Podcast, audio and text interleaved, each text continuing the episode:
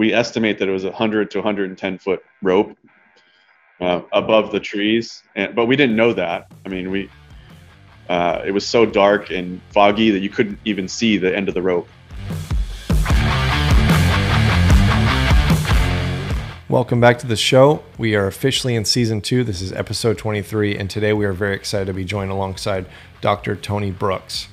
After enlisting in the U.S. Army in 2003 at the age of 21, Dr. Tony Brooks attended and graduated infantry and airborne school, followed by the four week Ranger indoctrination program, officially checking into the 2nd Ranger Battalion in Fort Lewis, Washington in September of 2004. He deployed to eastern Afghanistan in April 2005, based at Bagram Airfield his first mission was Operation Red Wings 2. Tony subsequently deployed to the Ramadi region of Iraq in 2006 to 2007. He is now owner and operator of a chiropractic clinic and creator of Objective Healthy, a healthy lifestyle social venture to improve the health of veterans. He was featured on a Discovery Science Channel episode of Black Files Declassified and a Smithsonian Air and Space article as a subject matter expert on Operation Red Wings and is also featured in the Backbone docu-series.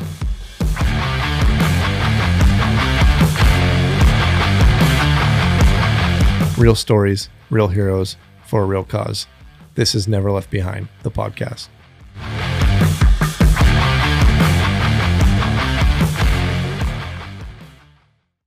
Hey Tony, how's it going? Uh, another beautiful day here in the Pacific Northwest in Chaz. Awesome. Yeah. Oh man. Yeah. Well, actually, this time of year is like perfect. That's. I, I remember really... going out to Seattle and it would be like 90 degrees, 95 sometimes in the summer. So you guys have that short window where it's just beautiful weather and then rain for like seven months.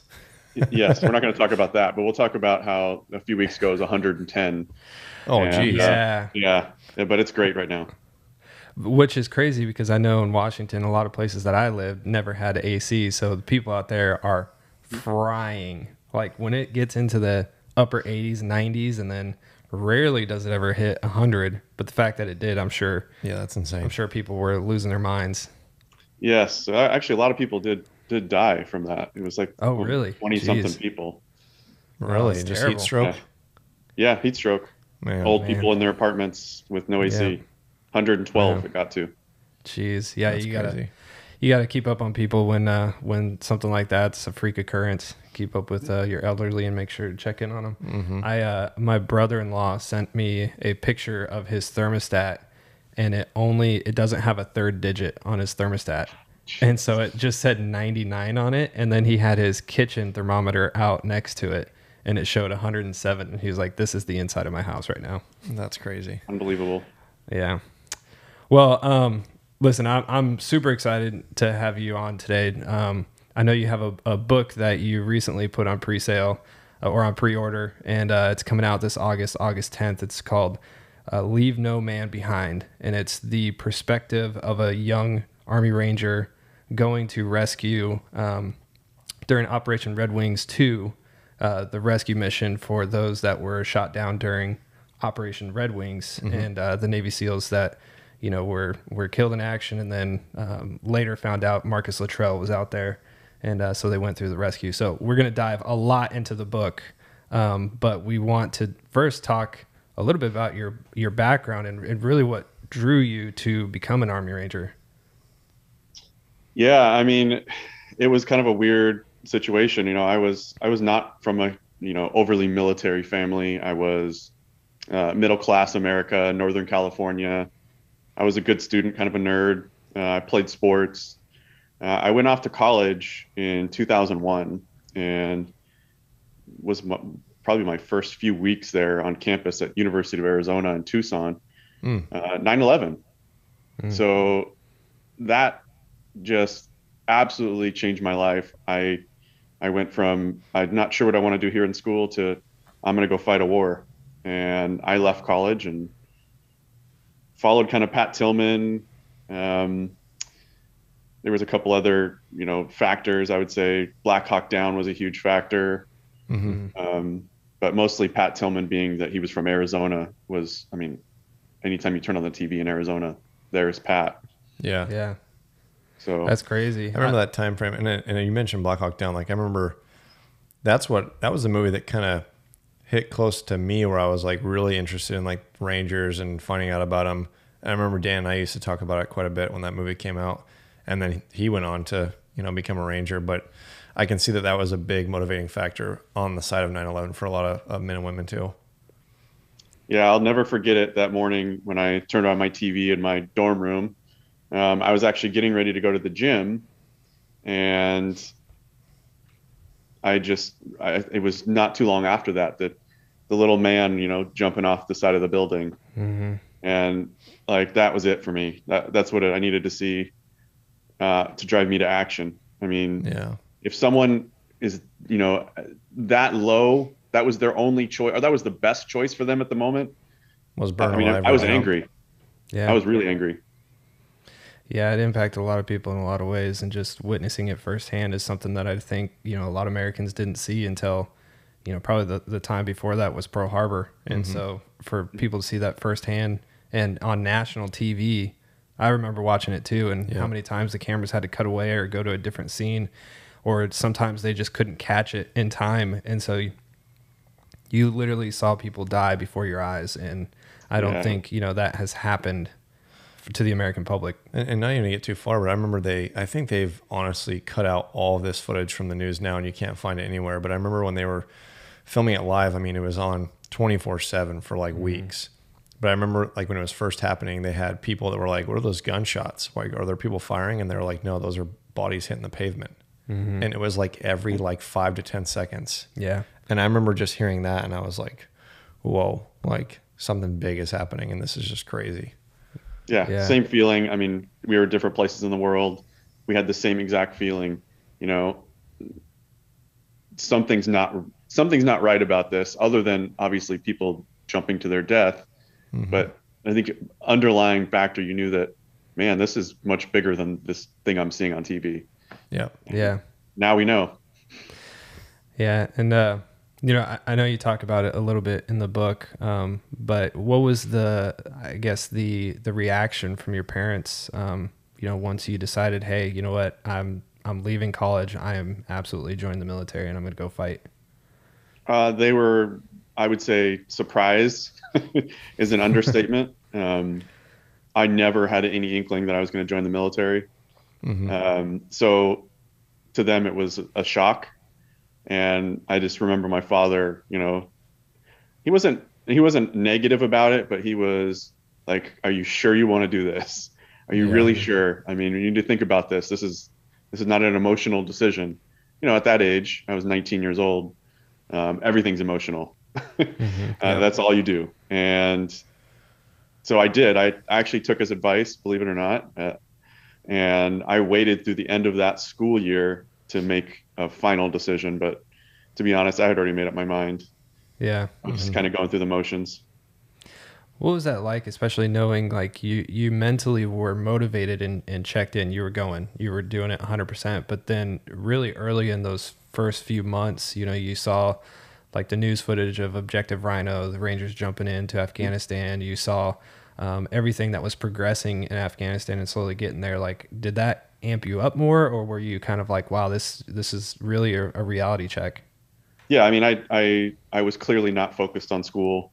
I mean, I was a you know 3.5 student most of my life, Mm. so pretty good. And in college, I I think my first semester I ended up getting like a 2.0 or below. Wow. Like I I was not I was not there. I was checked out, and that was obvious when you saw my grades. And I've never since then I've never had a you know a semester that bad. So um, it was clear that I wasn't wasn't really there. I was there physically, but not mentally. yeah. You and I, you and I did opposite. I graduated with like a 1.8 out of high school. Went into part-time college for about four or five months. Had almost a 4.0, and then I was like, "Yeah, I'm out. I'm leaving." Wow. Just to prove that you could do it. Basically, to prove to myself that I'm not stupid, that I just didn't care about high school. And I was going to like an art school for college, which, if anybody knows art schools, they charge like an arm and a leg to go to. And I was like, I don't want to be in debt $170,000 at the end of this thing. Mm-hmm. that sounds like a bargain compared to what my school cost. Probably But- for a lot of people. But but yeah, I mean that is a lot of money. yeah. Yeah. So um, once you did start going through the process and and you knew you 100% wanted to be an Army Ranger, like what was it like going through those initial months and everything, going through uh, basic training, airborne school, RIP, and uh, and especially being there in RIP when everybody knows, hey, all the battalions are getting spun up and deploying now. Um, mm-hmm. what, were, what was that process like? Um, again, my mind was made up. I I was going to war. Like I knew I was going to war. That's why I signed up. So for me, it was honestly the whole process between basic and through RIP. It was like you have to kill me to get me to not go to where I want to go. And that was kind of my mentality the whole time is no one's stopping me. The only thing that's stopping me is if, you know, you, you take off my legs or, you know, take me out. That's really it. Yeah. That's crazy, like just that mental state. But so, why special operations? Why not just, you know, going in the standard army and and doing that? Uh, I'm stubborn. I mean, when I want something, I usually go get it, and that's and I think that's true with most guys in battalion. If if you know them, they're they're extremely stubborn, yeah, and I think it it's pretty funny when you get those groups of guys together. But um, yeah, it was just it was just I think it was the headspace really is I'm doing it and no one's stopping me. I think most people too, when they think of special operations, they kind of know that that's like the first guys in and out. You know, so mm-hmm. you probably knew if I want to fight, if I want to go to war, that's where I need to be. Yeah, and I also had this, you know, you know, I'm a very analytical kind of type of guy, so I was like, well, you know, yeah, they're first in, but they're also the most highly trained. They're the, mm-hmm. I mean, they're the, they're the top of their game, right? Mm-hmm. So why would I not want to be with those guys, right? Yeah. Yeah. It's actually the safest, is in my opinion, is spec ops. Yeah, we're in the most shit, so to speak, but I felt the safest, honestly. I would have mm-hmm. felt yeah. unsafe in, the, in anywhere else. Yeah, that's a good point. Yeah, it's funny when I, because uh, I've told the story multiple times, but I didn't tell my mom for a long time what I was doing. Like I didn't tell her what Rangers did or any of that. Uh, but when I when I finally did break the news, I think it was after like probably my third or fourth deployment, something like that. And uh, I told her that. That's the way I broke it to her. I was like, listen, I know this seems crazy, but in special operations, especially in, sec- in Second Ranger Battalion or in the Ranger Regiment, period, you don't go to objective unless you know what your target is and you have all the assets in the world at your disposal. Mm. Like, yes, there have been a few, very, very few fringe cases where that has not been the case, but 99.9% of the time, you have all the assets, uh, you know, helping you keeping your eyes on the objective. And then, like you said, they're the highest trained people. So, I mean, you don't want to, you wouldn't want to be with somebody. Personally, I didn't want to be with somebody who was less trained. I wanted to right. know that the people around me to my right and left were the best out there. Tony, yeah, this I mean, is more a, a, question for you, but also for Dan because you're both Rangers. But for people listening that might not understand, like you said, all the support in the world and the logistics that you guys have, is it is it pretty common the missions and everything you guys go on where you just have air support at your call? You know, you kind of have like everything you want to where if there's just regular infantry in the army that are on the ground, you know, they got to kind of go through a bunch of different, um, how should I say it, like loop, not loopholes, but just a bunch of different people for that to happen. I, I would say, I mean, I know that when we were in Ramadi, which was my second deployment, that we would time our missions based on certain assets being on station. So, mm-hmm. I mean, it, it, was like, yeah, we're not going out unless we have the support. Um, it's, it was just uh, a smart man's game at that yeah. point. Yep. Yeah, it's it's really interesting because again, it was very fringe case that it would happen, but every time you know you didn't have eyes on or you didn't have some sort of aerial support, you're like, wow, this is this is weird. Like, what happens if this really pops off? like, yeah, I mean, I felt, you you think about like traditional forces, the Marines and Ramadi is what I always saw. They're just walking mm-hmm. around, no assets. Those guys are badasses, really. I mean, yeah. they're walking around mm-hmm. that city, no assets. I mean, they yeah. don't even have nods, half of them. So, um, I mean, yeah, yeah the, the another thing, equipment, right? Yeah, and the yeah, absolutely, and uh, the traditional like infantry mission of just patrol till you get shot is just crazy to me. Like, just wait until you're in contact. Like we were always doing point objectives, point raids. We're trying to you know search somebody or something very specific. Uh, right. Whereas you know your your standard units, um, they have a battle space and they patrol that area and they're just waiting.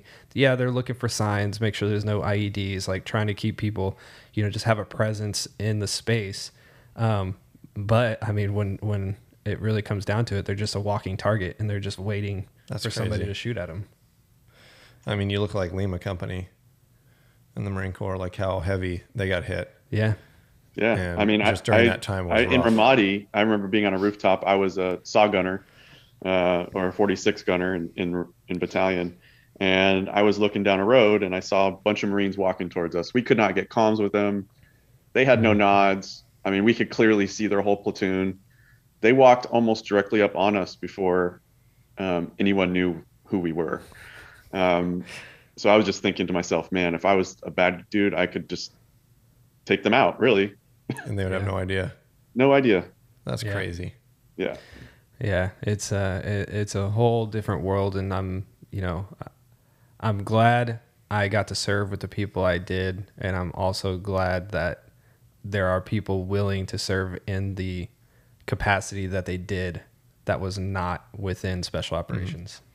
Yeah, and Tony, I know um, obviously your bio, and you've told us a little bit about both your deployments. You know, Ramadi, and then you did Afghanistan. Was there other deployments that you were a part of as well? Nope, just those two. Just Yeah, those I two. missed, okay. I missed one because of Ranger School, and um, another one right when I was ETSing. Okay, gotcha. So I, I do want to start jumping into it a little bit. So um, correct me if I'm wrong. Your first deployment was to Afghanistan. Yeah, yeah, that was the first one. Was Wow. yeah, Bagram. Yeah. So tell tell me a little bit about that, especially you know being a young ranger. You really at this point still it's early in the war, so a lot of people still don't know what to expect. Really, like when I when I got in and my first deployment was in 2007, so I had enough people who had years and multiple rotations of experience in combat. So they would tell me like, "Hey, expect this, expect that. Don't expect this, don't expect that." It's not like the movies here or there. Like I got a lot of feedback from you know my team leaders and squad leaders and things like that. But what was it like for you initially getting to Bagram? Yeah, I mean, I'm most of the most of the senior leaders in my platoon. This was their third or fourth trip already. Um, As crazy as that sounds, but yeah, it's third or fourth trip over there. Um, so they they knew kind of what to expect, but um, it was a different. It was the war was changing at the time we got there. I mean, it was more going towards you know more like the direct action raids that we do almost to this day, but. Um, before that, early in the war, they were just doing like presence patrols out in the mountains, Yep. uh, and that, that's not what we were doing when when I arrived. So, yeah, I knew what to expect as far as the past, but you know, the war was changing, and we weren't very busy. That was like, pro- I, I think to this day, it was probably the slowest deployment for um, Charlie Company of 275, maybe Mhm. ever. And we did a lot of training. We did a lot of uh, get ready, do nothing. Um, we were well trained, let's put it that way, but we weren't doing Yeah. a lot of operations. That's crazy. So um, And you never crossed paths with each other, right? Because just different deployment. No, that's I was like you were in Charlie. Yeah, it was very bizarre, but um, you know, you have three platoons within a company, three line platoons within a company, and uh, we always, for whatever reason, went in separate separate paths. And I never really understood that why they broke up the platoons. I do a little bit, but to me, it made a little bit more sense to centralize your command and and be more centralized with the units and stuff. But um, at the time, we had. I think their platoon was going. Actually, no. At this time, all of Charlie Company went roughly the same place, right, in Afghanistan. Or yeah, for that deployment, actually, yeah, we were the Bagram. only. I believe we were the only company, uh, full company in Afghanistan. Yeah, Oh wow. Um, So, there was one. There was a one platoon, I think, from Bravo, and everyone else was in Iraq. yeah. So when uh, you know when I got in, they were. I don't know. Again, I'm sure there was a higher level reasoning for doing it, but they were separating platoons and like kind of like one set or uh, one Charlie was always getting deployed to Afghanistan, and then three Charlie was always going to Iraq until the war changed again. And then you know 2010, it and after that really high surge, um, a lot of people were redeploying to Afghanistan and less to Iraq. Um, but yeah, so uh, strangely enough, I don't think we we probably crossed paths, but I don't remember it. I don't know if you remember ever really it, it was. crossing paths. It may have been briefly, but um, Yeah. yeah, I was. I think I was on my way out when you were going through. I believe. Yep. What, what was that? I mean, personally, for you, like obviously that mission is is very well known, Operation Red Wings, but it's just crazy to hear from your perspective because I feel like the media kind of portrays it obviously through the Navy SEAL perspective, um, and I know there's other you know um, news articles and things like that that give praise to the Rangers that rescued that team. But what was that person like to you, and, and why is it not really talked about too heavily, or maybe I'm just not seeing it too much, and I'm only seeing one side You know that that's uh, one of the motivations probably for starting to write. I mean, I have multiple motivations. One is um, I wanted my kids to know what I did in the military, and Yeah, that's not that's really good. a good. I mean, it's not really an easy conversation to have. Mhm. This one time, I recovered a crashed helicopter, and yeah, you don't want to go into that detail, right? Mm-hmm. Um, but I want my kids to know. I want them to to to understand what war is and what it's like. So it's not just this glorified thing that we see on TV. on Um, video games nowadays. it- yeah. So the other motivation, obviously, was that our story was never told, never Mhm. really in its in its entirety. Yeah, it and- hasn't been. Mhm. Over the years, you know, I've talked to the guys, and everyone's kind of I I don't want to say bitter, but they're just frustrated that it never really came out. Yeah. and that was another factor of why I, I decided to write. So I think now, I think once this story is out, people will be surprised be- that it's gone this long without being told. Mhm. Um, I, I don't know. I feel like as I was writing the book, I was doing it for the boys, and I didn't, and I did it in a way that um, I'm telling my story or my version of the story, and Mhm. not their story, because I want them to do it too. I, it was it was very, um, I would say, therapeutic, cathartic. It was good for the soul to to get it all on paper, and I hope, I really do hope that you know some of my buddies out there do the same thing. Yeah. Yeah. And, and, and I think, and not to interrupt you, but while people Yeah. are listening, you know, they need to look up Leave No Man Behind. They can go check it out. Where can they find it? What what stores? What's the best way that, that uh, listeners can go and, and pick up this book of yours? Yeah, so it's available at all major retailers: uh, Barnes and Noble, Amazon, uh, Target, Sam's Club is going to have it in stock, and obviously your local bookstores. Mm-hmm. Just tell them, you know, leave no man behind, and they can pre-order it, or it'll be available August 10th in Okay. all bookstores. Cool. And we'll keep plugging that as we go on because, uh, again, like Dan said, we have a lot to talk about and we're super interested in this topic. But I just want to kind of help, uh, you know, narrow that gap for people listening that maybe understand the story only from, you know, the, the massive film Lone Survivor. They only understand it from the Navy SEAL perspective.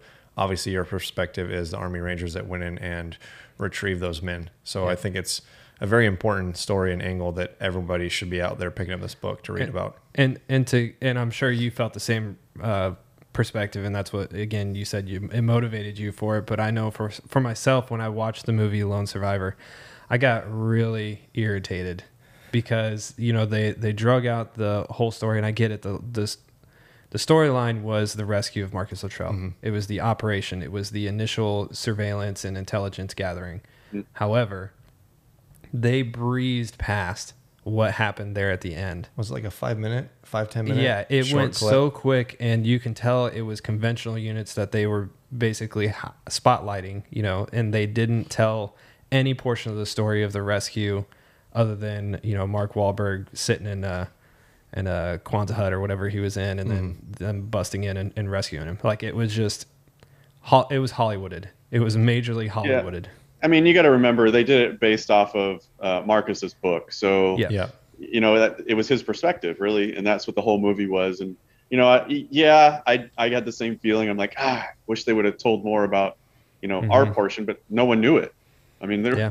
there were no sources at that point so It's accurate to his story. It's accurate yeah to his 100% and and marcus was recently on i think it was joe rogan he said you guys could do it i mean they could do a whole movie on the rescue and it's like Yeah. yeah, they totally could Yeah. They should do They that. I should. mean, they should almost do a part two in a sense where they tell the Ranger side of it. And I think that'd be an interesting like two movie kind of series.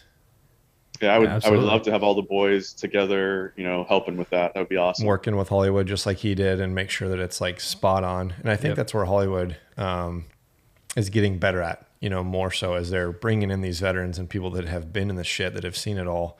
And they're like, all right, tell us how to tell this story. And we'll add a little bit of bit of Hollywood because I think for most people, if they watch something that's so accurate, it's almost like a history show. You know, you Right. kind of need those those peaks of of craziness happening. But yeah, it would be cool if they if they told the Ranger perspective. Yeah. Um, so if you could let's let's start unraveling and, and telling people because I, I I'm I'm certain not everybody has seen Lone Survivor or read the book Lone Survivor. So if you can tell kind of a little bit of the background and then uh, start going into kind of your perspective of that night and initially showing up to the the crash scene. Yeah, so uh, the whole Lone Survivor movie does a really good job kind of going through the background, but I'll just give a little brief kind of uh, intro. Essentially, there was a guy, uh, Ahmad Shah, in Afghanistan that was you know, the troublemaker in, in the area of Sawtalo Sar, and he, he was going around making IEDs, and he was blowing up U.S. troops pretty pretty regularly, and we had enough. So what ended up happening is uh, Marcus and his team uh, went out for to surveil him and basically look at where he was building these IEDs and and they went on this uh, recon mission that was compromised really early, almost almost immediately, and it was by a um, the story goes by a goat herder, and they released the goat herder who, who then ran off and told all the bad dudes, "Hey, you've got some guys up in the mountains coming for you." And they were ready. I mean, in this terrain, I would say any four-man team that was walking through that terrain was in trouble.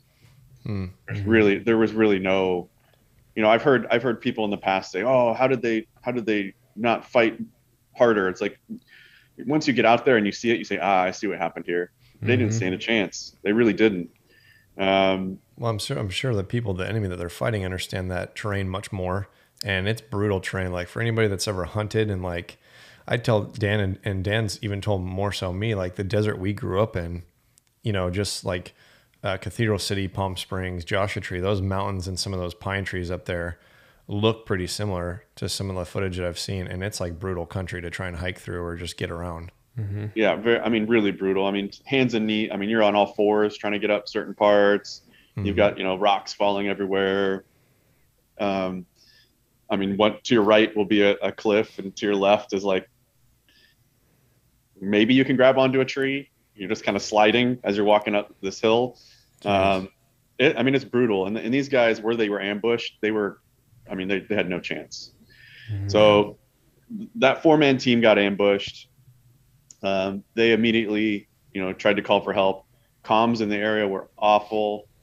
Um, so they were getting no, they, their radios weren't connecting to anybody. And, and if you look at the Medal of Honor citation from Michael Murphy, he took a satellite phone and kind of ran out into an open area and made a call for help. And that's the one that came through. And following that, um, they sent out a QRF, which is a quick reaction force Mhm. with um, some of his Navy SEAL buddies, and they flew in essentially to, to rescue them from this ambush. And as they were coming in, almost probably they were probably getting ready to rope. It looked like they had unhooked, and they were hit with an RPG, and that Chinook helicopter came down to the side of the mountain. So we had, you know, a four-man team that had just been ambushed, and you had 16 men on board a Chinook helicopter down on the side of a mountain.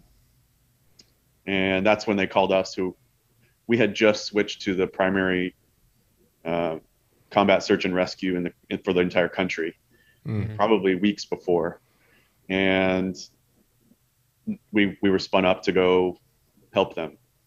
Weather was horrible, and we couldn't get to the crash site for over 24 hours, which was I, I write about this in the book how frustrated I was that we couldn't get to them and how frustrated everybody was.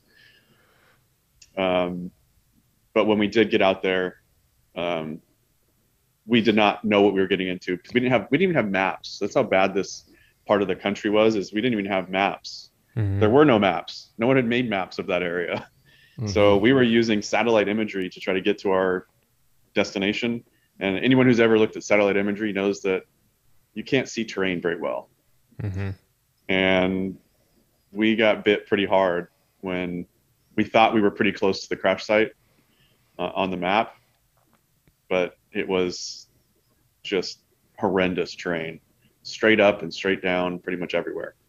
Mhm. How big was your team that went in there?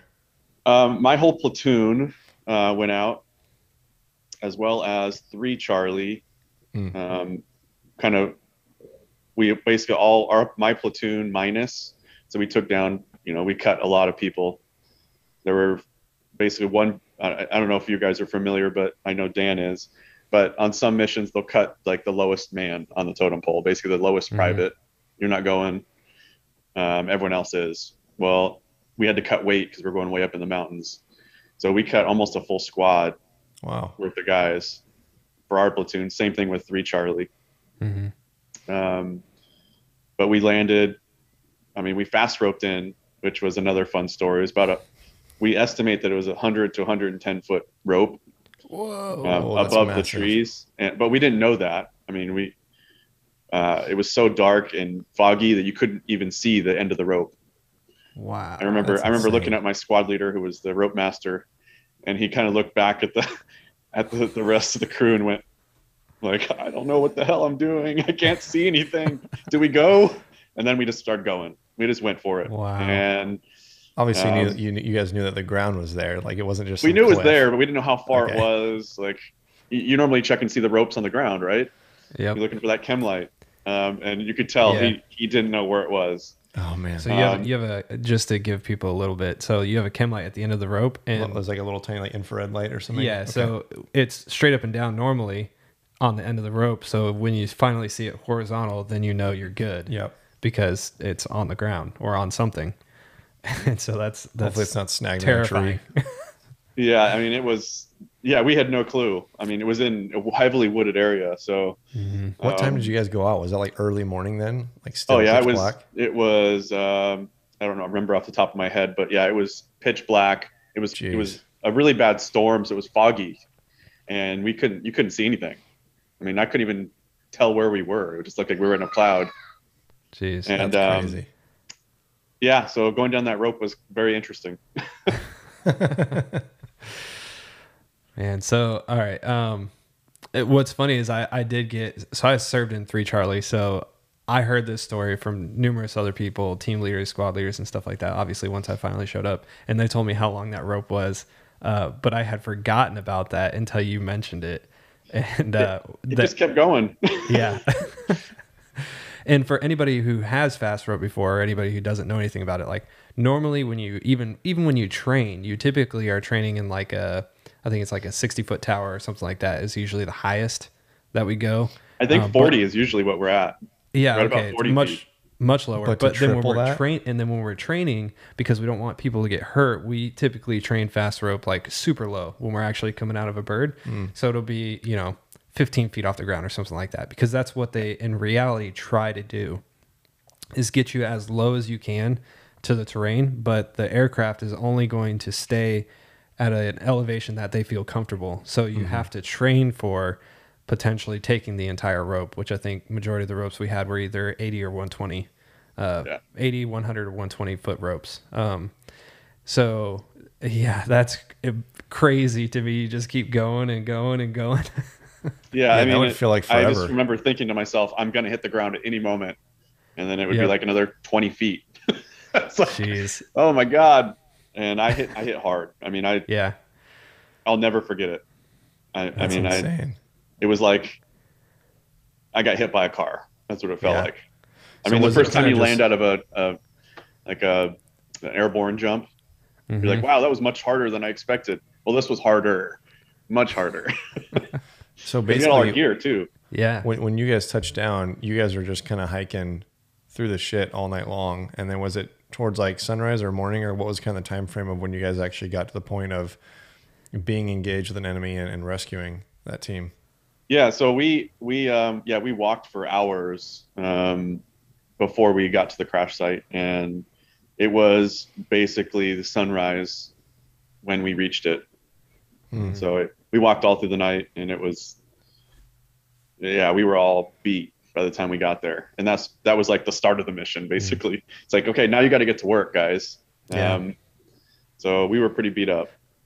Well, I, re- I remember seeing the the photos and everything because we had them hanging on the walls. Is uh, like during that operation too, because of the elevation, how hot it got, and all of you know everything getting drained of liquids.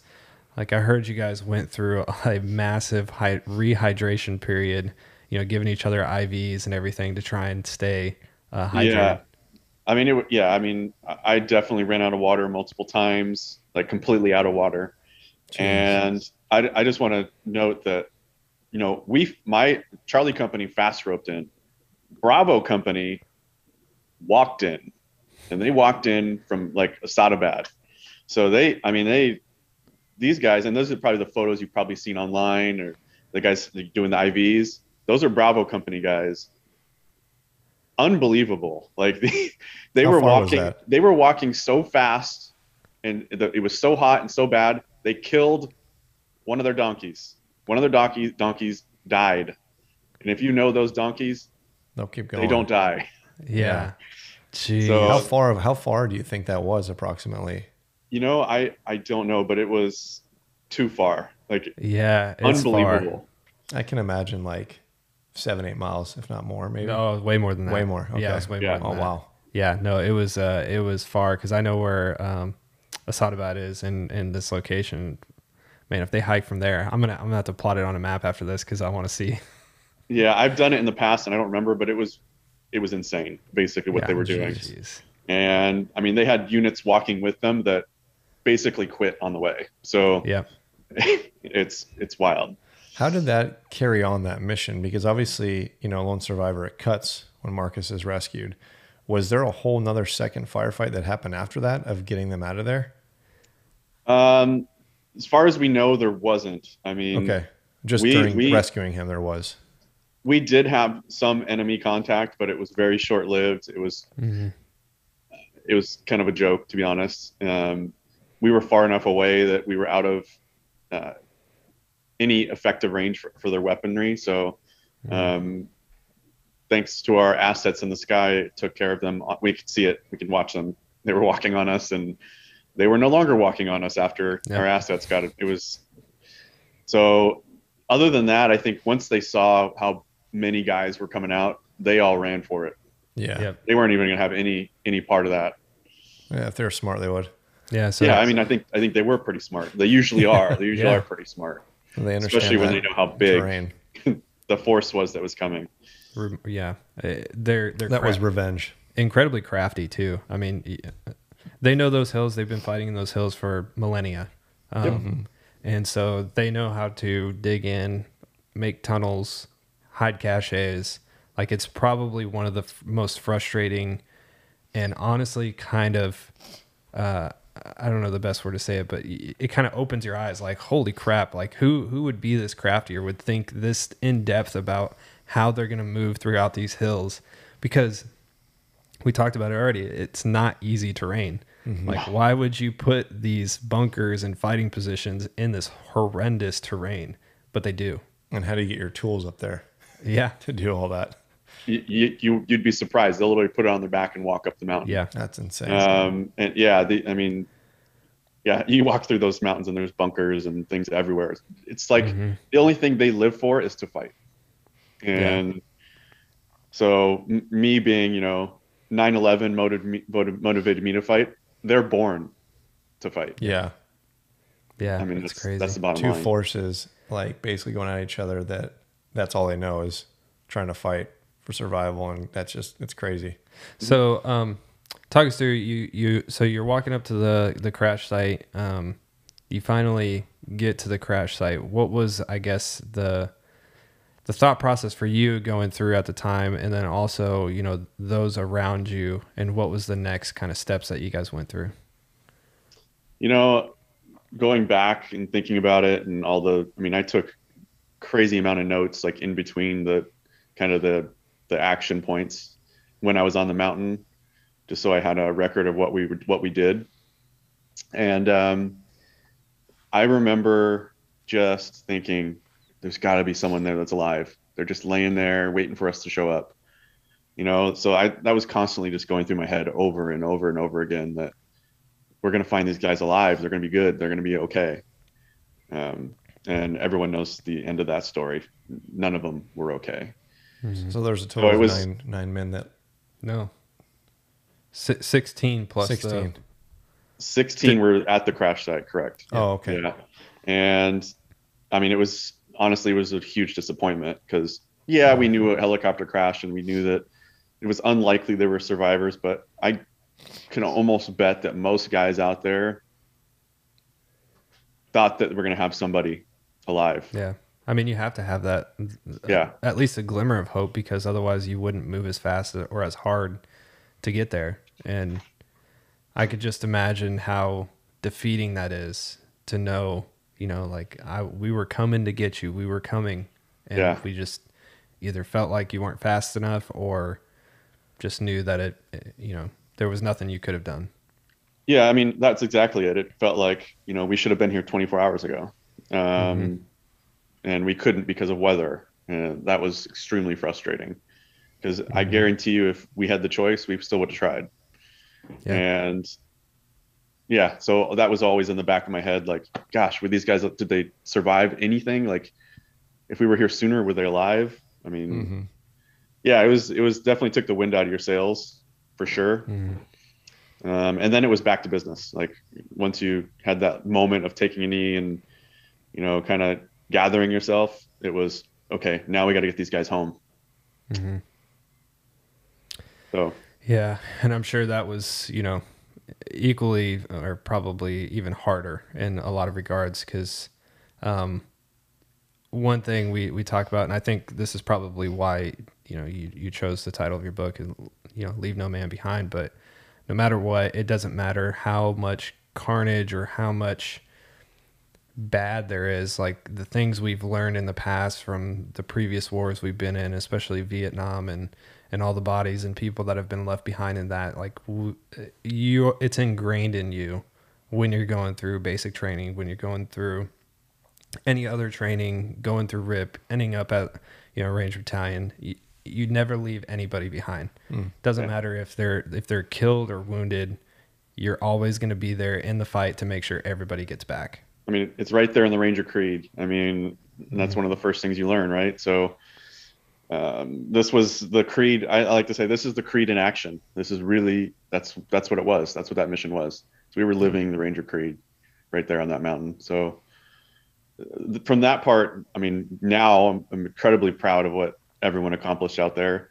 Mm-hmm. Um, I wish it would have gone differently, but you know, we don't get to make that choice. All we can control is our own actions.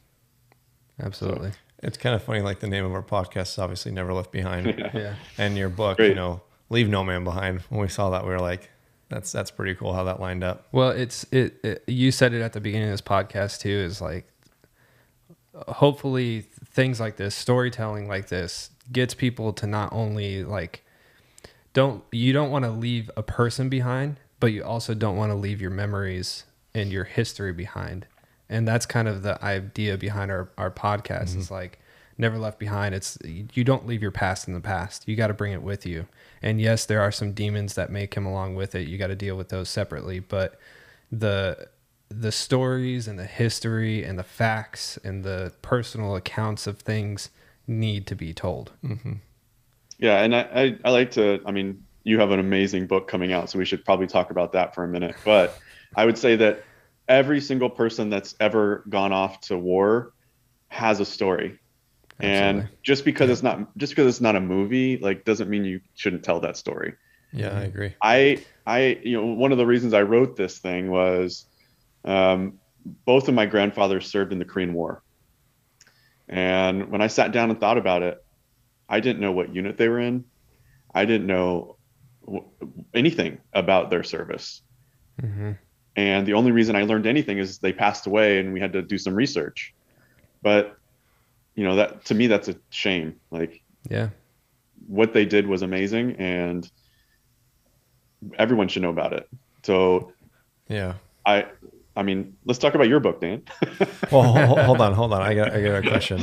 I want to know uh, how long did it take you, one, to write this book of yours, and also to kind of even go into it a little bit further. Do you remember the first part of the book that you first started writing? Yeah, actually, the so first of all, it took me, and, this is it took me probably ten years total to write the book. No kidding. However, wow. However, I will say this: that was mostly just me gathering my thoughts, like notes, um, bullet points, you know, talking to people. hmm But really, ultimately, I wrote the book in about three and a half months. I mean, I sat down Mhm. every day, 4 a.m. I would get up and I would write till seven every day, no matter what. And honestly, that's probably the only way it actually got done is because I had to I had to force myself to do it because you're Mhm. always going to have a reason not to to do something. You can always find an excuse. And I would find myself sitting there staring at the screen like, oh man, I gotta I gotta pay our water bill. Oh, I gotta clean up the garage too. And I'm like, what am I doing? Like that's so insignificant, but your brain is gonna find excuses, right? So I made it a point to every day, no matter even if I wrote one sentence, from four to seven, I was sitting in front of that computer and I was looking at a Word document. hmm Wow. Um, so I, I think there was another part of the question. I don't The, remember what it was the, the first part that you started writing about it? Because Yeah. like you said, you took notes down, but I'm curious where you actually started writing it and what part that was in in the story. It actually um, and it was mostly encouragement from a friend that he's like what what was the most action what was the most action i'm like that's not the most important part but it kind of get the creative juice juices going right Mhm. and it was literally the the prologue or right that rope scene that i write about Yep. um, roping in was kind of the start and i Mhm. thought it was kind of good to start that way because um, it's exciting right? So it gets the heart pumping and you have to you have to really to explain that to someone who's never done it it's not easy. Yeah. you have to capture the emotions the you know the, the scene everything all in one short period of time. So that's how i started. And then i Okay. went back and i mean literally the book was written in non-chronological order. I mean chapters that were taken away some were added it's a process it really is not as simple as it sounds as far as like going just chronologically Yeah. Now we can understand how hectic it is to to create a book and and for that for you doing it all on your own. You know, I've obviously had help with Dan and Tom, and there's three of us with the publisher, but it's like I can imagine doing it all on your own and taking that much time. I- and it and so that's it's crazy, but I love the way that that's how things start. It's like when it starts kind of into action right away. There's no slow roll in. Yeah, so I, I did not do this all alone. So Bob Welch was uh, helping me along the way. I mean, he, Okay. I mean, I would send him stuff and he would make it sound way better, and then I would change it, and so we were going back and forth constantly. But yeah, I, I, I would say we need to mention his name because Bob Welch uh, was co-author. He's actually on the on the cover as well. Oh, my But apologies. he he did he helped me. I mean, honestly, I I, I probably would have found an excuse to not continue it if he wasn't Mhm. there. Like, no, tell me more about this.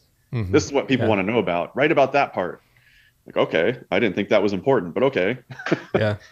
No, it's uh, you know it's great that you said that because my, my question was going to be what kept you committed and motivated to to writing the book, and so it's good to hear you know you have somebody who's kind of motivating you, and it, it's interesting that you said that, and I think this is important for people to to think about when they're telling their story, is you know find the reason to tell your story Mhm. and find the people that is going to not necessarily draw it out of you, but are gonna is gonna ex- inspire you to continue to share your story. Yeah, I mean, Bob definitely drew it out of me. I mean, he, I would write like maybe a paragraph about something. He'd be like, seriously, that's all you're going to tell me about that? That's the only thing I want to hear about. so I'd be like, oh, oh, I thought that was not important. So I would, Yeah. you know, dive in and then talking about myself. I was, I Oh, hate yeah. talking about myself, right? Mhm. So the whole book was like a, a really when I first wrote it, it was kind of a boring, just history book. Um, and he's like, you know what? People are going to read this and be like, so who's this guy who wrote the book? Like, what does he have to do with it? Yeah. Um, so he really helped me. For he forced my forced me to talk about myself, and that's not easy. If you've ever had to do that, it's not easy to you know talk about how you're a wimp and and you're nerd. Um, but you know, it, it's it makes for a better read. It makes for a better story.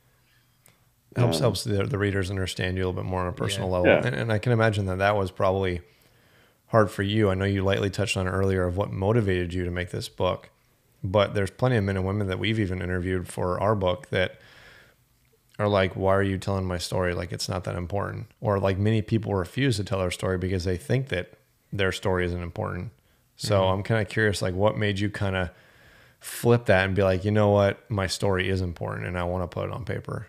Yeah it was i mean 100% it was my two children. Like i i looked at them and you know you, when you serve in the military and you've been around people who've who've died and who passed away you're like man that guy was amazing he, you tell all, you, all these stories but does, does his family know that about him does his you know i mean his, his own family probably doesn't even know those some of those stories and i looked at my kids and they weren't even alive during all this so yeah, they might have heard it off the side shoot, like, oh, my dad was in the army. But now they have some context. Now they have Mhm. something forever. You know, if I get, I mean, God forbid this happens, but if I got hit by a train tomorrow, at least they would know that, right? Um, Mhm. So I, it, you know, it gives me, it makes, I sleep better at night knowing that my kids know something about my life. You It's an know, interesting way Yeah. of putting it. Yeah. yeah, Well, it, it just opens like because I, I have a one year old now as a first child, but uh, definitely when you have a kid, it just open your eye opens your eyes to a lot of other things that you just didn't think about previously. It's like how you act, the the relationships you've had with people, like hmm. the way you talk about other people around them, like just all the little nuances that you normally wouldn't really process or fully think about you start dissecting it more and and thinking back to like oh well maybe this is why i'm shaped the way that i am. I want to make sure that i teach my son or daughter differently so that they don't you know have that nuance that they that i don't like about myself you know in mm-hmm. their in their uh in their actions and so yeah it definitely opens your eyes to a lot of different things that i think normally you don't see uh, until you are a parent Yeah, I mean, you you definitely see in your own kids all the stuff that you hate about yourself. I mean, you don't realize it until they do it, and you're like, "Gosh, why do you do that?" Oh, that's right, because I do that. Um, like my son, he's incredibly intelligent, and you tell him to do something, and he has an answer. Like he has something to say. That's exactly what I did in battalion. If you asked any of my team leaders who was the biggest smartass you ever had eh, as a private, this one. Um, and th- they will say this yeah he was usually right but he should have just kept his mouth shut he would have done less push-ups Do you talk about that in the book too? uh, n- not too much but i was definitely definitely a smartass um, Yeah. I was I was the prankster. Like I always that. was figuring out how to pull pranks on people. Like fr- the easy ones is like freezing people's PCs and and Oh, putting yeah. it like in a block of ice because they left it in the wrong place or something. What was the Or- one where you put like a bucket of water over a door? Oh yeah, I did that overseas. So I put a bucket over somebody's chew and uh, was like, "Hey, we got, we got to go. We got to go. We're getting spun up." And uh, and they came out of their chew like, you know, with their eyes just like, uh, open the door and then just a bucket of water dumps on them. And I got a video of it. It's great. Um, but yeah, and then uh, gosh, what's the other one? My favorite one that I did. And to this day, they still don't know who did it. So this will be the first time that I've admitted to it. But uh, Oh. I saran wrapped the company commander and first sergeant's cars. We had a giant roll of saran wrap and we went top to bottom all the way around it, saran wrapped their doors, then the other way, I did it again, and then around the other way. Jeez. took me probably, gosh, I don't know, an Oh, hour man. each car. but uh, it took them a bit to get into their car finally. uh, they're they're probably going to hear this and you'll be getting some phone calls i'm sure yeah. well, they can't repri- reprimand me now. So Yeah. they were so pissed though. I remember they they were threatening to uh, call everybody to formation and do all this, and I was like, I was like, they're not going to do that. They don't care. They So- don't want everybody to know that this happened. Who else knew? Was it just you or was it everybody else?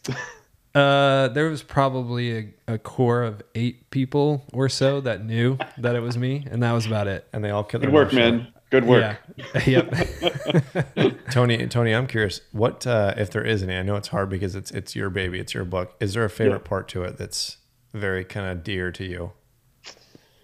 Um, honestly, the one that like I still kind of brings tears to my eyes is there's a chapter called The Ring, and you know after we recovered all the guys at the crash site, we we realized that one of the guys that a lot of people knew actually uh, personally, he was a um, star pitcher at West Point, um, and he didn't have his wedding ring on when we found him.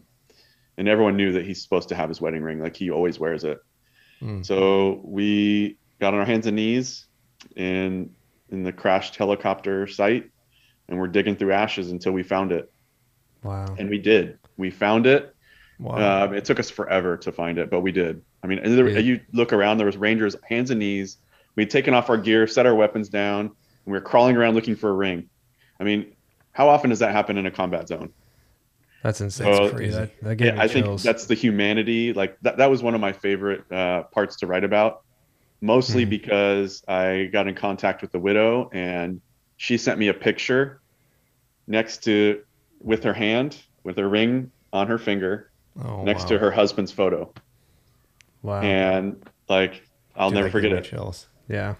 It was amazing. All right, people listening, pause this. Go pre-order "Leave No Man Behind" because I'm like excited to read more about this, and I know Dan is. Literally, if you're listening, pause on Spotify, pause on Google Podcast, pause YouTube. Um, it's exciting to hear about, and I know there's a lot more to it that we don't want to spoil, and I'm sure you don't want to spoil for people. Yeah, we it's want- not spoiled. You're good. no, we, we want people to be excited to read this entire book, and uh, you know, I'm I'm excited for it, and and kind of transitioning out of it. I think there's um, I can't remember if it's in, in the intro or in one of the chapters you talk about you know what your transition out of the military was like, and uh, you you talk about how it was similar to the scene from Lord of the Rings, and uh, how it was just get sitting in the Shire and looking around at everybody and just realizing the shit that you went through and nobody else understands. Can you kind of talk a little bit more about that and uh, and talk about your transition out? Yeah, I think I think that is like kind of an ode to the brotherhood, right? So, you know, we can all sit at a bar together, and we know what each of us has been through. We don't have to know all the details, but you know, when we when we give the cheers, it's different than you know the guys at the bar that we see, this the civilians, so to speak. Um, they're celebrating, you know, this crazy, awesome life that we have in America Mhm. and they don't necessarily understand the the sacrifice that happens.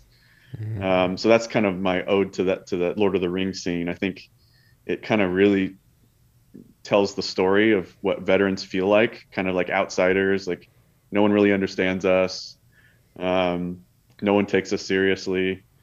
Um, so that was kind of how my transition felt like. I it felt like everything moved in slow motion. No one cared about anybody else but themselves. It was frustrating. Um, Mhm.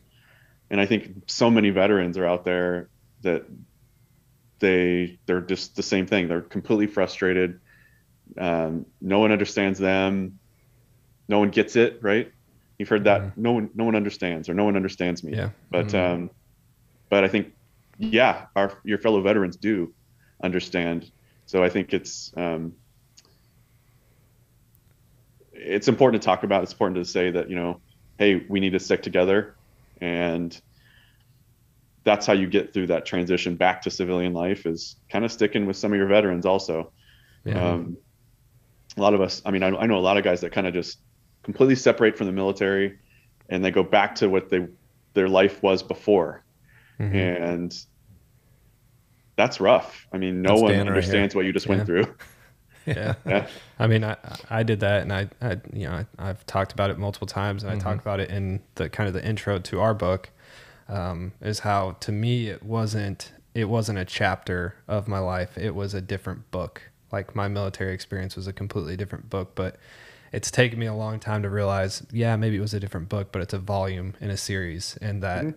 you know, it's something that definitely builds on my character and, you know, it has shaped a lot of the ways that I act and react to different things and um, made me a much, much better person, better, better father, better, better friend, better leader, all those things. And um, it took me eight years though to really, really, really start reflecting on it, which is kind of why this podcast started, why Yeah. the book started, why a lot of these things started happening was because I was tired of having those flash memories of things that I did in the past and not really being able to apply them directly.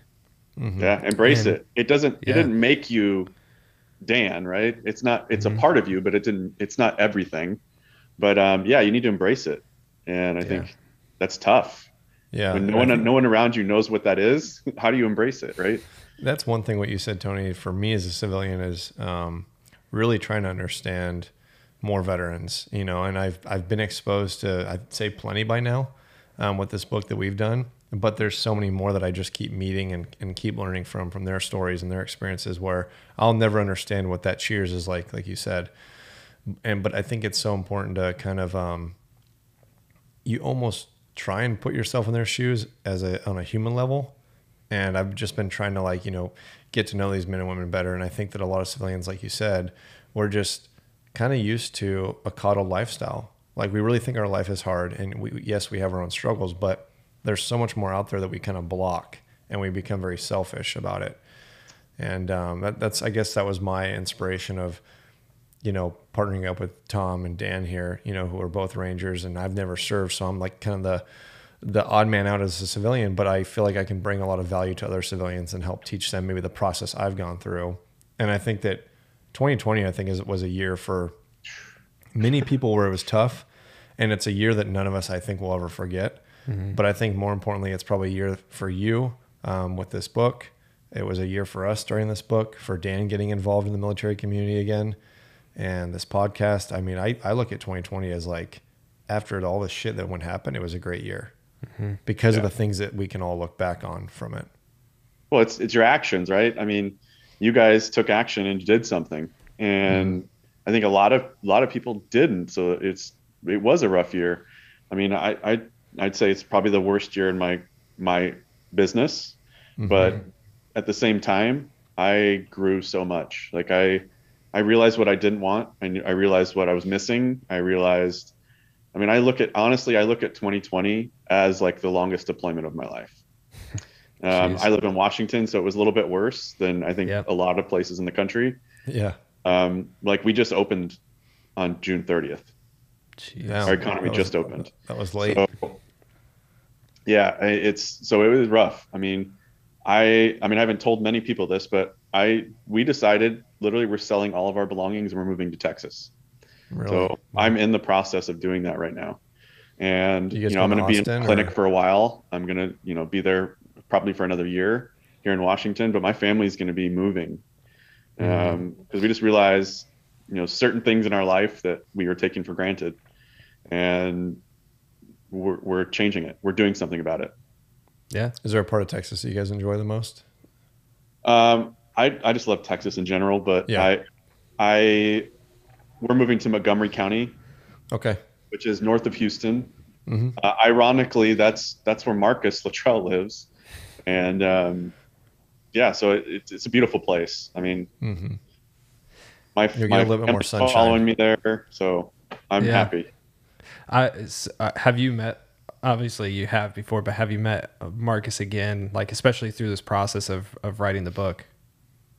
I I've actually never met Marcus. I mean, I wasn't actually Oh, wow. physically there when he was rescued. I was in a different part of the mountain. Um, it was three Charlie that really did that portion of the mission. Mhm. and I've I've never met him since. Um, someday I hope to shake his hand and say I'm thankful you're here. Um, but yeah, I have I have not met him to this day. Well, I'm sure he I'm would. sure that'll he, happen. He would appreciate shaking your hand too, just because I know he definitely gives a lot of credit to Rangers too. Mm-hmm. Like he he definitely says multiple times, um, you know, Rangers saved my ass, and I know they love hearing that. like I've heard him say that line multiple times. Yeah, and it, it yeah, I mean, it, uh, for that for that little rivalry we have, of course. But in, at the end of the day, like all of us don't care that he was a SEAL. I mean, Yep. yeah, at the time we did, we're like, oh yeah, it was a SEAL, whatever. But now it's like, no, we're all Americans. We're Yeah. we're all serving. I mean, I'll say it. I think he's a hero. I mean, to survive that utter hell Yeah. he went through. Uh, Yeah, I mean, I think most people would have tapped. yeah, I, I don't know how he. most people I have honestly broken. have no clue how he got through that. I mean, Yep. yeah, I've read the book. I've seen the terrain myself. Um, I've been through the weather out there, which I tried to really describe in my book really well, is how brutal that weather is. Mhm. And then, um, yeah, he he lost his buddies. I mean, he saw it happen. Like Yeah. I can't even fathom what what he went through. hmm yeah. Hell. I could literal literal hell. That's what I'm saying. I think most people would mentally just break and give up because you have that high of we're going to make it out. Let's keep fighting. And then all of a sudden, within seconds later, that whole narrative changes. And for you to be able to keep pushing on and keep going, I, I can't even begin to imagine what that's like. Um, so I know when you were transitioning out, did you always? I know what you do now. We're gonna get to that, obviously, um, and you kind of hinted at it a little bit. But did you always know that you were gonna end up going back to school and and do what you're doing now? Um, I definitely knew I was going back to school. Um, I was made for school. Like I, I am the the kid that will sit in a classroom, not take a single note, and remember everything the professor said. I just I'm good with that didactic type type learning. So hmm um, lucky me, right?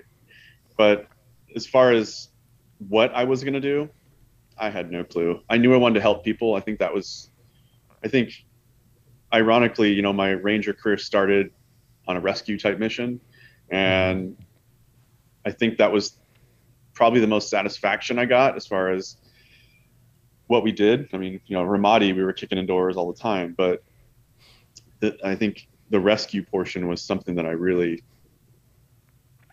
remembered. I really Mhm. had a passion for. So I knew I wanted to help people. Um, I knew it was probably going to be in the medical field, but I really didn't know what it was until, you know, I had some troubles of my own, so to speak.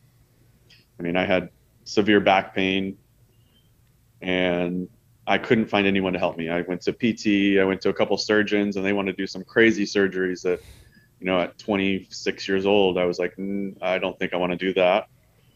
Um, so I kind of stumbled into my current profession, really. No, so it was Literally. that 100 foot fast rope is what got you into chiropractic work. I mean, uh, I Hiking think those just, mountains. I think that was probably part of it, but definitely just the beating you take being in Yeah. Ranger Battalion. Those guys that stay for a full career, uh, Oh man, I'll tell you what, those are some freaks. yeah, those guys are something else. Like I, I want those guys on my team for sure. yeah. So, how long have you been um, a chiropractor then? How long have you been in Uh, your profession? I started practicing in 2014. okay. Was that seven years now already? Flies by. And I, I don't think I know this, but do you have your own practice or do you work under an office? Yeah, I have my own clinic in Redmond, Washington. Oh, wow. Um, I'm going to be opening one in uh, Montgomery County, Texas here soon. Mhm. So, yeah, I, it, it's great. I get to work for myself. Probably a good thing. You know, when you get out of the military, you're not necessarily a great employee. uh, Well, I hopefully think that's a lot of listening- things veterans struggle with is Hmm. they don't like to take orders once they get out. Mm-hmm. So Yeah, especially from people who haven't been through even a fraction of what you've been through. Well, hopefully, yeah. with your new practice, people listening who live in that Texas area that need a chiropractor and want to support a veteran, they'll call you up. yeah, I mean, I, I do, and that's another passion of mine is treating other veterans. And I Mhm. think, you know, yeah, there's a lot in the Pacific Northwest, but there are a hell of a lot more in Texas. There's a ton in Texas. Yeah. Oh yeah. I think. Um, San Antonio's Marine Lake. well, it actually right wasn't there. the highest percentage, but it was the highest amount of veterans. Uh, I think like Virginia was In the high- state? highest percentage. Yeah, by any state. I think Virginia Yeah. had the highest uh, percent. Yeah. Yeah. But that's that. Yeah, that's awesome. So, um, I guess what's your what's your plan moving forward? I know you talked about you're moving your family. You're you're gonna establish yourself there. Is there anything else? You know, you're releasing this book. Um, is there anything else that you're working on or have in the back burner that you're hoping kind of comes from this book? Absolutely. Yeah. I, I, like I said, my passion is helping people and I Mhm. love helping veterans. So there's, there's a lot of things that I want to teach more veterans how to live a healthier lifestyle once they get out of the military. Too many of them. I, I mean, you've probably seen this. You see people get out of the military and they gain 25 pounds, like Yeah. almost immediately. And I, I did the same thing. I gained probably only 10 pounds, but I'm a skinnier guy. So 10 pounds fills out much faster than, than, uh, in most people. But I want to teach veterans more about how to live a healthier lifestyle. Because, Mhm. I mean, think about it. When you're in the military, everything's done for you. You, you just show up and eat. you do your Mhm. exercise. You're forced to do it. But once you get out, no one's telling you to do that. No one's telling, hey, you got to, you got to work out. Yeah. um, you you got to eat healthier. You can't eat that every day. You're not running like you used to. You're not, you know, carrying 100 pounds of weight every day. So um, you can't eat 5,000 calories at every meal. yeah. Um, and really, I think veterans struggle to take care of themselves once they get out. I mean, if you look at the VA system, people are a mess. Yeah. So one of my huge goals, I've actually started kind of in the background working on this. It's called Objective Healthy. Um, so kind of a, you know, a pun, sl- s- play on the uh, uh, objective, but um, I'm hoping to have classes and products that make it easier for veterans. I mean, I'm not I'm not going to do it for you. I want to teach you. I want you to be able to do it yourself. Mhm. But um, yeah, that's that's that's my passion as far as moving forward.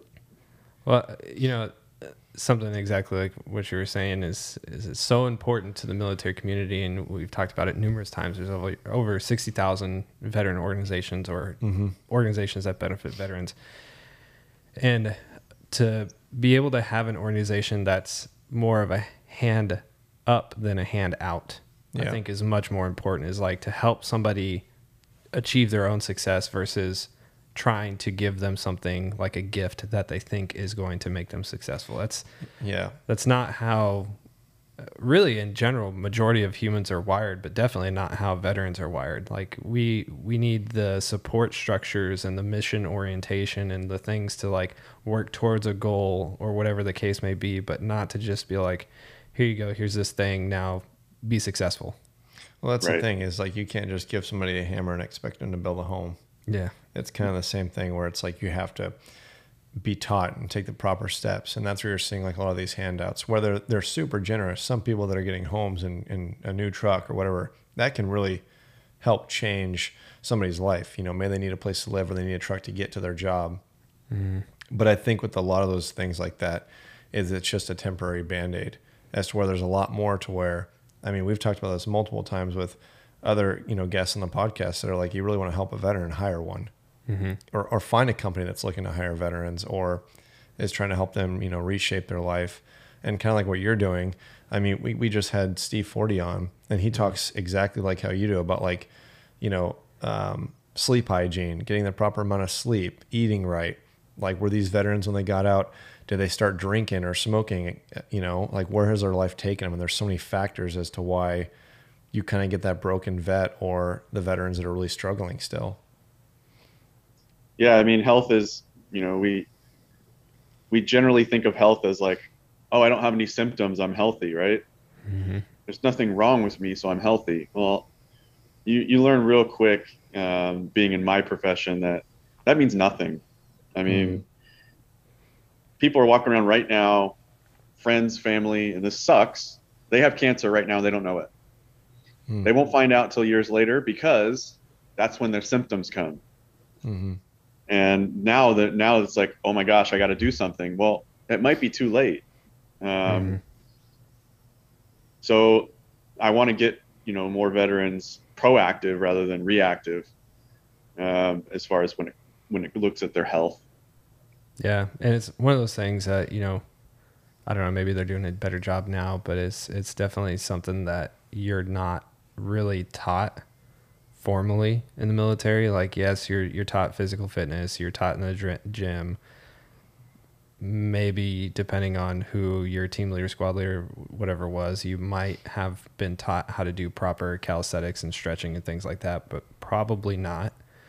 Um, but then your other wellness, like eating right, not drinking in excess, uh, making sure that you do mental check-ins and being able to get mental help and not having a stigma around it, and all these other factors that just don't get talked about in the military at all.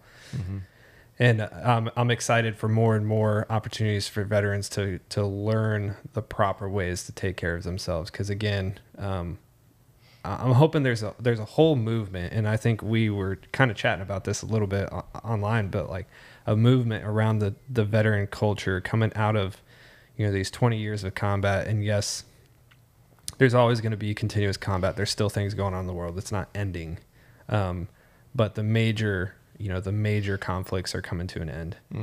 And so being able to focus now on how do I, you know, help myself or help those around around us, like there's this there needs to be this veteran movement to really help each other and to become better stewards of ourselves, our families, our communities, you know, and our jobs. Mm-hmm. Yeah. I mean, I, I do want to point out that, you know, what I plan to do in the future is, you know, my own thing, but I want to also do a little shout out for the Lone Survivor Foundation because they're they are tackling that issue as far as mental and physical health being, Mhm. you know, both of those are important. And I think Mhm. a lot of people don't necessarily cover both of those. So I just want to say, check them out if you if you've never looked at their Lone Survivor Foundation. It's doing awesome stuff. Yeah. Yeah. How important uh, is it in your profession for people to see a chiropractor? I think I I think everyone should have a someone to constantly check on their spine. I mean, Mhm. think about it. We do we do checkups for every single major system of our body pretty much regularly. yeah. No one ever checks on the spine unless something goes That's true. wrong. Yeah. um, and it houses your central nervous system. You can't replace the spine, at least not yet. I mean, you can replace a lot of things, knees, elbows, but you know, you can't like physically replace your spine. I mean, you can Mhm. replace segments, you can replace discs. Um, you, they can do a lot of amazing things, but that's when something goes wrong. So, Mhm. in my opinion, I think it's it should be a part of a healthy lifestyle. Um, and it doesn't mean you have to go every day or you have to, you know, constantly be worried about your spine, but you should be checking on it. You should have someone that you trust to uh, help you maintain it because it is the frame. I mean, it's the frame that you Yeah. do everything from. Yeah. Mhm. What's like the craziest thing, I guess, patient you've had that have, has come in that you've had to deal with? Uh, I'll never forget it. So, a woman from India came in with neck pain, and you know, I was going through her history and kind of trying to figure out what, why all of a sudden is your neck hurting. And I'm looking through her paperwork, and there's one, oh, I had a car accident when I was young. Uh, I was about 20. It was a rollover, and I was holding my baby in my arms, and it rolled over. We walked away. Everything was fine. And I'm thinking to myself, so you rolled over in your car and no one got hurt. Something's not right there. Yeah. Yeah. So, you know, I took some x-rays uh, based on her range of motion, some red flags that I, I saw.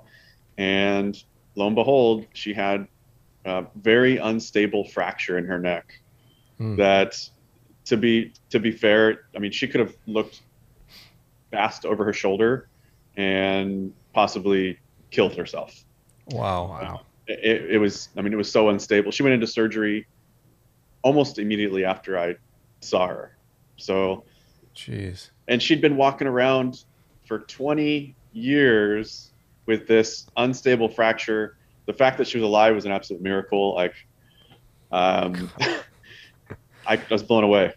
Um, so that's, That's the craziest one for sure. Like I'll never forget it because if I would have worked on her neck, I could have, you know, caused some damage too.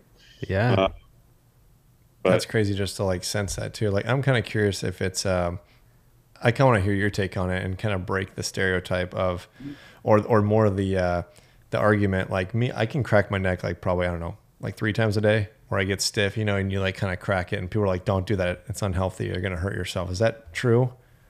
I mean, it depends on how you're doing it. If you're doing it with like normal range of motion, like looking over your shoulders or bending it, Or just side as to soon as you side? start forcing things or doing Yeah. them fast, you're probably doing more harm than good. Uh, the reason being is you're moving, you're probably moving the joints that are already hypermobile. Mm. Um, the, what you're feeling, the, the need to do it, um, could be that you have joints that aren't doing their job. Essentially, you have Mm. some laggards up there that just need a little bit of help, and that'll take some burden off of those ones that you keep popping. It does feel good though, I- right? When even when you pop a joint that doesn't necessarily need it, it feels good, right? Well, it's like when I wake up in the morning, you know, like I'll like do the side like back crack type thing and it feels more Yeah. loose and then my neck will get really stiff and it's almost that psychological like this feels weird. And then the second I crack it, I'm like, oh, that relieved it. And Yeah. there's a lot of people that do that. So I didn't know if that was like a super unhealthy thing to do or if it's just the way you do Yeah, it. I'd say don't force it, but if you are doing it with normal range of motion, exercise, things like that, um, it's likely not a problem. Obviously, if there's pain, your body's trying to tell you that something's not right there. Mhm, mhm. I mean, you guys uh, do it like insane though. Like for people that have been to a chiropractor, you guys are good at sneaking it up on us because you'll be like, all right, we're going to count to three. And on one, you're like, and then I'm like, what the heck? I didn't know it could crack that much. Yeah, I mean, yeah, sometimes people are very surprised by that. Um, I usually uh, explain things pretty thoroughly before I do anything, but um, Especially Yeah, the hip one, whatever that one's called. What's that? Whichever I said, especially that hip one, whatever it's called, where like you're laying on the table sideways and you put all your weight on their hip. Mm. Yeah. You definitely feel Yeah. better though after you leave. Like I feel way like loosen up. honestly What- that's kind of what drove me to be a chiropractor is um, i know i was in so much low back pain and uh, i felt immediate relief with my first adjustment Yeah. Wow. like uh, honestly i was like what the heck did you do how do i how do i do that again How often should people be seeing a chiropractor? Like what's the healthy kind of number? I mean, it's different for everybody so it's Okay. like uh, that's up to you and your doctor i mean i i see some people regularly like a couple times a month Mm. i see some people once a week who have have issues that will never get better that just need Wow. you know they need to maintain Mm. and then i have other people that come just for wellness i mean they know that their body functions better when they come see me regularly and then i have people that come to me once a month and it's a huge huge range really gotcha. I need to go to a chiropractor. I know I, I do too now that we're talking about So it. does my wife. feeling all my Um, joints. we talk about it all the time. We're like, oh, we just need to make an appointment, and then it's always like gets put on the bottom of the list because you got to make a priority. yeah i mean it's it really is one of those things that you don't go unless you're hurting right Yeah, Mhm. which and if your that pain's point is too coming and late. going you're gonna you're gonna just forget about it Yep. Yeah. Yeah, yeah, I need to go I'm now gonna- before it's really bad right Yeah, I mean, I, right. can crawl, I have people like literally crawl into my office. Um, Jeez. I'm like, how long have you been experiencing this? Uh, three 12 years. Oh man, Jeez.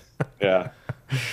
Well, I think as That's we, uh, crazy. You know, get towards the end and we, we start to wrap this episode with you, I want to kind of hear your sense of, you know, what was it like for, I know we kind of talked about your transition, but for other veterans out there that are transitioning and, and trying to find their way, I think this is an important topic that we like to ask many of our guests on the show is because everybody has somewhat of a different answer. But what would be like your two cents or your advice for people that are trying to find their passion or just trying to, you know, lack of a better term, reacclimate to society again? I would say 100%. You don't do it alone. Uh, have mentors. Have a team of people that you can bounce things off of. Try new. I mean, literally go out and shadow professions that you've never, um, even thought you would do. I mean, I never thought I would be a chiropractor. Mhm. I mean, it never even crossed my mind. Um, just like I never thought I'd be in the army. So it took me experiencing something new in order to to realize, wow, that that's something that's awesome. I would love to do that. I would love to be that person. Um, your passion's out there. I would say uh, everyone has a passion. You just got to find it. I mean, Mm-hmm. and it just takes you trying new things. Really, get out of your bubble. Don't sit at home and wait for it to come to you. Go get it. No, yeah, that's that's the worst thing that we kind of see people some doing is, is kind of sitting there waiting for things to jump up at them, and I just don't think that ever really happens. And I, I do have a follow up question because we do normally end, end with that one, but I think this one's uh, kind of important because it, it's it's different because I think you're the first person that we've talked to that's written a book, especially recently, Mm. um, and you kind of have the same mentality as far as why you wrote it. Um, what specifically did you get from the process? I know you said it was pretty cathartic and everything like that, but and we talk about how important it is for people to share their story, but maybe you can talk about some of the emotions and things that you went through as you were writing the story and why it ended up being so important and impactful for you. Yeah, I think um, even for me, even you know, I've I've gone through stuff in the past as far as emotions and PTSD related stuff that when I was writing the book, I realized I like quickly found out that I was avoiding certain things. Mm-hmm. Um, I don't know if it was it was a slow thing or fast thing, but like I didn't want to admit that I could cry and it was normal. It was okay. Like, you know, I was a big tough guy, so why would I do that? Um, so I think the process of, of getting it on paper, whether you write a book or not, whether it's a journal, you know, a blog post, whatever, um, I think when you you work through your emotions like that, you're able to process them much better. Yeah, Mhm. And for me, I, I went through every emotion, like remembering the funny stuff that happened in the military, stuff that I completely forgot about. You know, interviewing my buddies, like calling them and talking to them, they brought up stuff that I completely forgot about. Yep.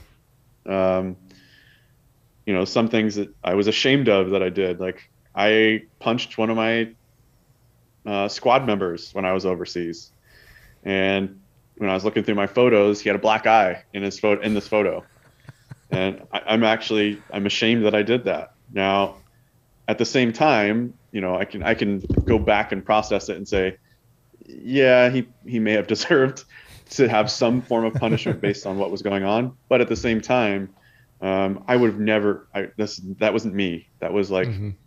me holding in emotions for too long, and that was me exploding. Mhm. Um, so the writing process has helped me kind of process some of that stuff, whether so I don't explode anymore. Um, I'm a pretty laid back guy, and I've always been that way. But writing, I think, is a way to express some more emotion. yeah, Yeah. Yeah. I think anytime you put words to paper, you know, like you said, you don't have to write a book. Even if you've got a, a sticky note on your desk and you're just writing what emotion you're feeling, or you're writing down a memory that maybe you don't want to face or you don't want people to know about, but the more you put it out there, I think it just helps that that that self soothing and that and that growth within yourself. Well, yeah, and uh, you know, I can only speak from my own experience, but I know the more and more that I talk about my experience and transition out of the military and stuff like that, the easier it is for me to reflect back and be like, "Damn, I shouldn't have done this. I shouldn't have done that." But at the same time, I've grown from it, and I know what to now tell people not to do, and I am, I guess, a better voice to explain kind of at least what I went through because I didn't talk about it or because I didn't connect with people or you know whatever the case may be. And uh and so that's what you know I'm setting out to do is help people share their voice and tell their story. And make sure that it gets recorded even if it's you know only an hour or two or you know a few paragraphs in a book like it, it it needs to get out there and I think that's the most important part of it and the more we can influence and, and inspire people to share their story, I think honestly, the more powerful the the veteran community can be and will be. Mm-hmm. Hundred percent. Yeah, I I begin saying this over and over again. People, you need to tell your stories. I mm-hmm. mean, it, it doesn't have to be a book. Uh, you know, I, the book is the one that I did, but for you, it could be sitting in front of a camera and, and recording it, or you just need to get it out. Yeah. Tell Yep. somebody. Yep. I Yeah, agree. Absolutely. A vlog, a blog, a, a, a sticky note if you have to. A phone call. know, phone call. Yeah, absolutely. Call your buddies, you know, talk to them on the phone and you know, that's something I've been trying to get better and better about. I still suck at it, but um, picking up the phone and actually talking to some some folks that I served with, I usually text or or you know message on some social media app or something like that. But um, being able to actually reconnect and through a phone call, it, it, it's just so much more meaningful and usually unlock something that you forgot, like you were saying, or that you didn't realize happened, or you know whatever the case may be. Because everybody, even though you went through the same thing, you still have a different perspective, Mm-hmm. and 100%. you can learn something different from every person you went through the same thing with. Yeah, I mean, one of the best parts of writing a book was I got to call all my buddies, and it gave us something to talk about. Mm-hmm. We haven't seen each other in years, right? Some of us hadn't seen each other in almost a decade. So, um, instantly we connected. Instantly, like it was. I think most people in the military can connect based on their experiences, but you know, this was fun. It was really fun Yeah. to like call everyone and and shoot the shit, so to speak. Yeah. Yeah, it's like you never left. It's uh, it's very bizarre when you can talk to somebody after a decade and it's like you never left for whatever reason. mm-hmm Just have more Cool. gray hair. That's right. Now you can talk trash to each other about each other's physical appearance because that's usually what it devolves into. Yeah. Always, yeah. Well, Yeah. again, I want everybody listening, uh, go check out, go pre-order "Leave No Man Behind" by Tony Brooks. It's an incredible book. I know Dan and myself are very excited to read. And uh, you know, for people that want the backstory, look up Operation Red Wings. He was part of it from the Army Ranger side of it, and I'm just, uh, I hope that a lot of people, you know, read your your story and, and find success in themselves, and they can kind of hear more of the untold story behind that as well. yep. Well, Yeah, I I'm excited. Yeah, I can't thank you enough for uh, for hopping on and uh, sharing your story and and especially telling you know the, the untold side of it, um, just to get it out there and, and make sure that people understand the full picture of, of that those few days. Mm-hmm. Yeah. Yeah, I mean, it, I, I I served with giants. Really, the guys that I was on that mountain with are the heroes. I mean, they were they dragged me along. I mean, there was plenty of times where I wanted to quit. Like mm. it was brutal, and I think if I'd been around the wrong group of people, maybe I would have. I don't know, but the guys I was around, I mean, I have a plenty of friends for still from that mountain that they're just doing great things. So, if anything, read it for those guys. I, was, I, I tried to mention everyone I possibly could in that book. Mm-hmm. And and and for the fallen. Yeah, Absolutely. absolutely. Yeah. Yeah. Well, Tony, we can't thank you enough for just being on the show. Um, I know we've been looking forward, and Dan's been looking forward to having you on, especially just two Rangers kind of shooting the shit and talking about it. And I'm excited because it, it gives me more of a backstory of an operation that I knew very lightly of, but hearing it from your perspective. And uh, again, thank you for being on. We appreciate it. Uh, thanks for having me, guys. I appreciate it. Of course. All right. Talk soon.